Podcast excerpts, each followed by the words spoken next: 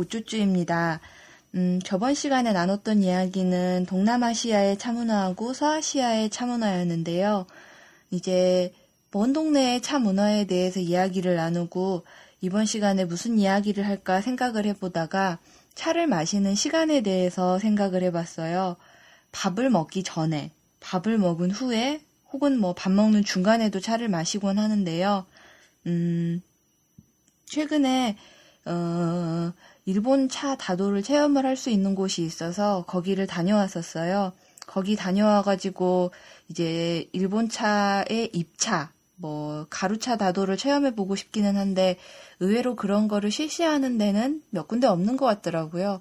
그래도 같은 차 문화인데 일본하고 한국하고 중국하고 셋 다 다른데 일본 차를 체험해 볼 수 있는 기회가 있다 그래서 거기서 뭐 여러 가지를 또 배워오고 체험해 봤는데 역시 글로 보는 것보다 뭐 듣고 하는 것보다 직접 향기 맡아보고 사람하고 마주하면서 배우는 게 더 기억이 많이 나고 뭔가 어 뭐라 그래야 될까 회복 음 릴렉싱 하는데 참 좋은 시간이었던 것 같아요. 음. 네, 하여튼 그렇게 차 배우고 온 게 최근에 있었던 일이고요. 음, 차를 마시는 거를 이제 가만 생각해 보면은 중국 여행을 가면은 밥을 먹기 전에 차를 줘요. 그러니까 주문을 하러 가면은 맨 처음에 물어보는 게 차 어떤 걸로 하시겠어요?를 물어본다고 해요.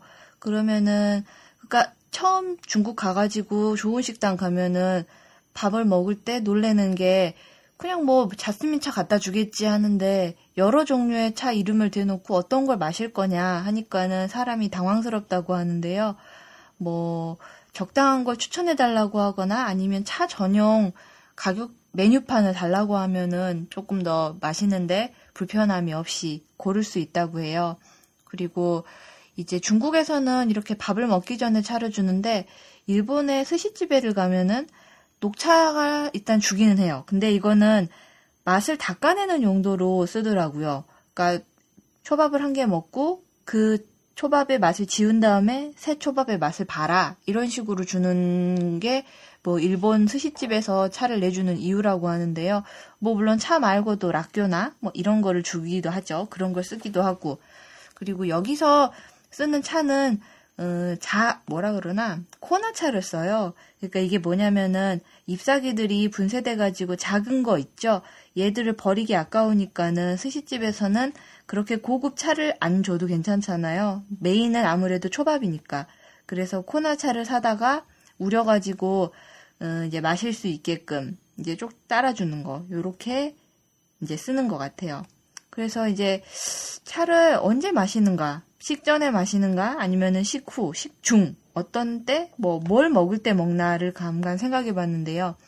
영국에서는 과자하고 같이 이제 차를 마시고 뭐 스콘이나 베이글 같은 거 이런 걸 곁들여서 먹는데 참 영국 차는 뭐 많이도 유명한데 같이 곁들여 먹는 기본 티푸드들은 뭐지 설탕이 안 들어간 그런 빵들을 식사빵 있죠 식사빵 같은 거를 처음에는 빠, 차하고 곁들여서 먹었던 것 같아요. 그리고 일본에서는 스시집에서 맛을 닦아내는 용도로 먹기도 하는데 오차즈케, 그러니까 밥을 말아가지고 먹는 경우들도 있잖아요.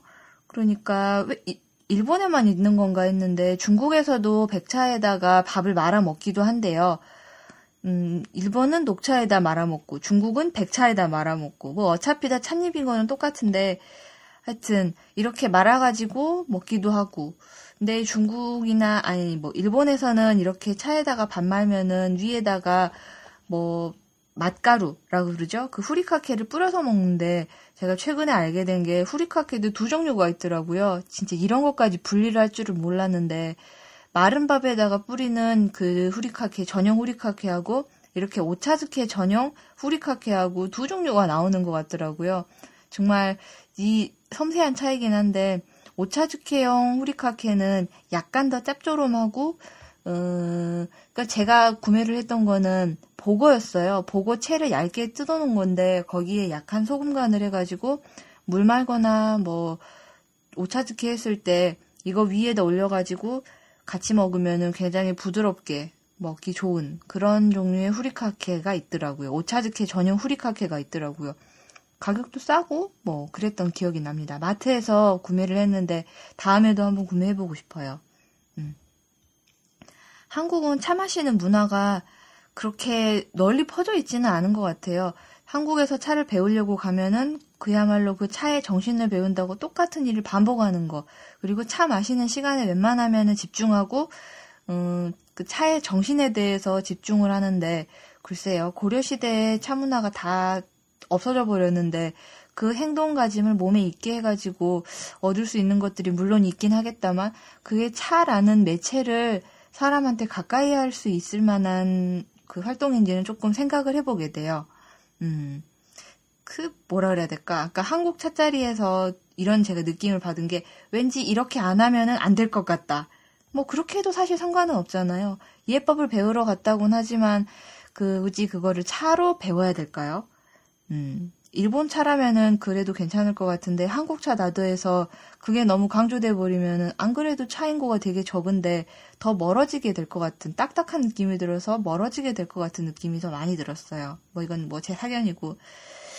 여튼 차를 마실 때 여러 가지 음식들을 곁들여 가지고 먹어보는 거는 참 재밌는 일인 것 같아요. 제가 팟캐스트 하게 된 것도 그거 자체가 재밌고 도전 정신을 발휘해서 어울리지 않을 걸 갖다가 섞어서 먹어보는 것도 재밌는 일이었기 때문이었는데요. 물론 이렇게 차에다 곁들여 먹는 음식들도 있는데 음, 차 안에다가 타 먹는 애들도 되게 많아요. 저번에 러시안 티도 말씀드렸었고 또 연유를 타서 차를 마신다거나 아니면은 뭐 민트 블렌딩이라든가 아니면 다른 여러 가지 허브를 블렌딩 해가지고 차를 즐기는 여러 국가나 뭐 문화들이 많은데요. 이게 의외로 또 재밌고 번거롭지도 않아요, 크게. 음, 하려고 마음을 먹으면 그닥 번거롭지는 않은 것 같아요. 그 자체가 너무 재밌기 때문에. 음. 그리고 이것저것 타먹기도 하는데 차 마실 때 제일 중요한 거는 역시 이야기를 나누는 사람을 같이 할 수 있느냐 이건 것 같은데요. 음, 아무리 고급 차를 마셔도 그냥 내가 혼자 마시고 와 하는 것보다 어떤 사람과 같이 나눠 마시면서 그 사람하고 감상을 같이 공유하는 게 차 마시는 거에 큰 재미가 아닌가 하는 생각이 들어요. 어떤 차를 그냥 마시고 먹을 거로 남겨서 잊어버리느냐 아니면은 그 사람과 같이 마셨던 어떤 차 하고 기억하게 만드느냐. 음, 차도 어, 기호품의 하나잖아요. 근데 특별한 기호품이 특별하게 기억되는 거는 어떤 향기나 맛을 그 공간과 시간, 그리고 같이 한 사람하고 같이 기억할 수 있기 때문이 아닌가. 이런 생각이 들어요. 음, 뭐, 저도 팟캐스트 하면서 천사 혼자 마시고 있긴 하지만, 이거 팟캐스트 한다는 핑계로 많은 분들을 만나 뵙고도 있고, 또 차 마시는 기회가 신기하게도 자주 생기더라고요. 음, 아까 그, 이 공보문화관에서, 그러니까 일본차 체험을 하러 갔다 왔을 때, 거기서도 만나게 된 분하고도 이제 티타임 체험을 하고 왔는데, 그 이후로도 이제 중국차 선생님하고도 만나뵐 기회가 생기고, 또 한국차 선생님도 저를 불러주셔가지고 또 이야기 나눌 기회가 생기고, 참 내가 보려고 하고 관심을 가지는 만큼 가까워지게 되는 게 또 이런 취미 생활의 매력인 것 같아요. 뭐 신경 안 쓰려면은 그냥 나 혼자 마셔도 되는데 주변에서 나를 끌어주고 관심을 가져줄 때 내가 거기에 적극적으로 응대하는 거 요것만 해도 새로운 것들을 많이 배우고 느낄 수 있는 것 같아요. 음, 저번에 얘기 나눴던 것들은 확실히 문화에 대한 것들이라서 이야기할 게 굉장히 많고 또 빨리빨리 진행을 했어야 됐는데 이렇게 어, 문화에 대해서 이야기를 하는 거를 일상하고 겹쳐가지고 이야기하니까 확실히 좀 예전보다 페이스가 떨어지는 것 같긴 해요. 여러 가지 문화가 있는데 계속 그쪽으로만 이야기하면은 또 너무 파고들게 되는 것 같고 좀 가벼운 느낌으로 이렇게 한 템포 천천히 가고 싶어가지고 오늘은 식전에 마시는 차, 식후에 마시는 차, 그리고 또 같이 먹는 음식들과 섞어 먹으면 좋은 것들에 대해서 이야기를 나눴고요. 여러분, 그러니까 오늘 팟캐스트에서 제가 꼭 하고 싶었던 이야기는 여러분도 차를 같이 마실 수 있는 사람을 찾아서 주변에서 뭔가 같이 해보자고 할 때 그냥 따라가서 해보세요. 의외로 긴장했던 것보다 좋은 결과, 좋은 재미있는 경험을 얻으실 수 있을 거라는 거 제가 말씀 꼭 드리고 싶었습니다. 네. 오늘 팟캐스트는 여기까지 하도록 하고요. 다음 시간에도 재미있는 차 문화에 대해서 그리고 일상적으로 뭐 여러 가지 이야기들을 모아서 또 나눌 수 있도록 하고요. 다음 시간에 뵙도록 하겠습니다. 감사합니다.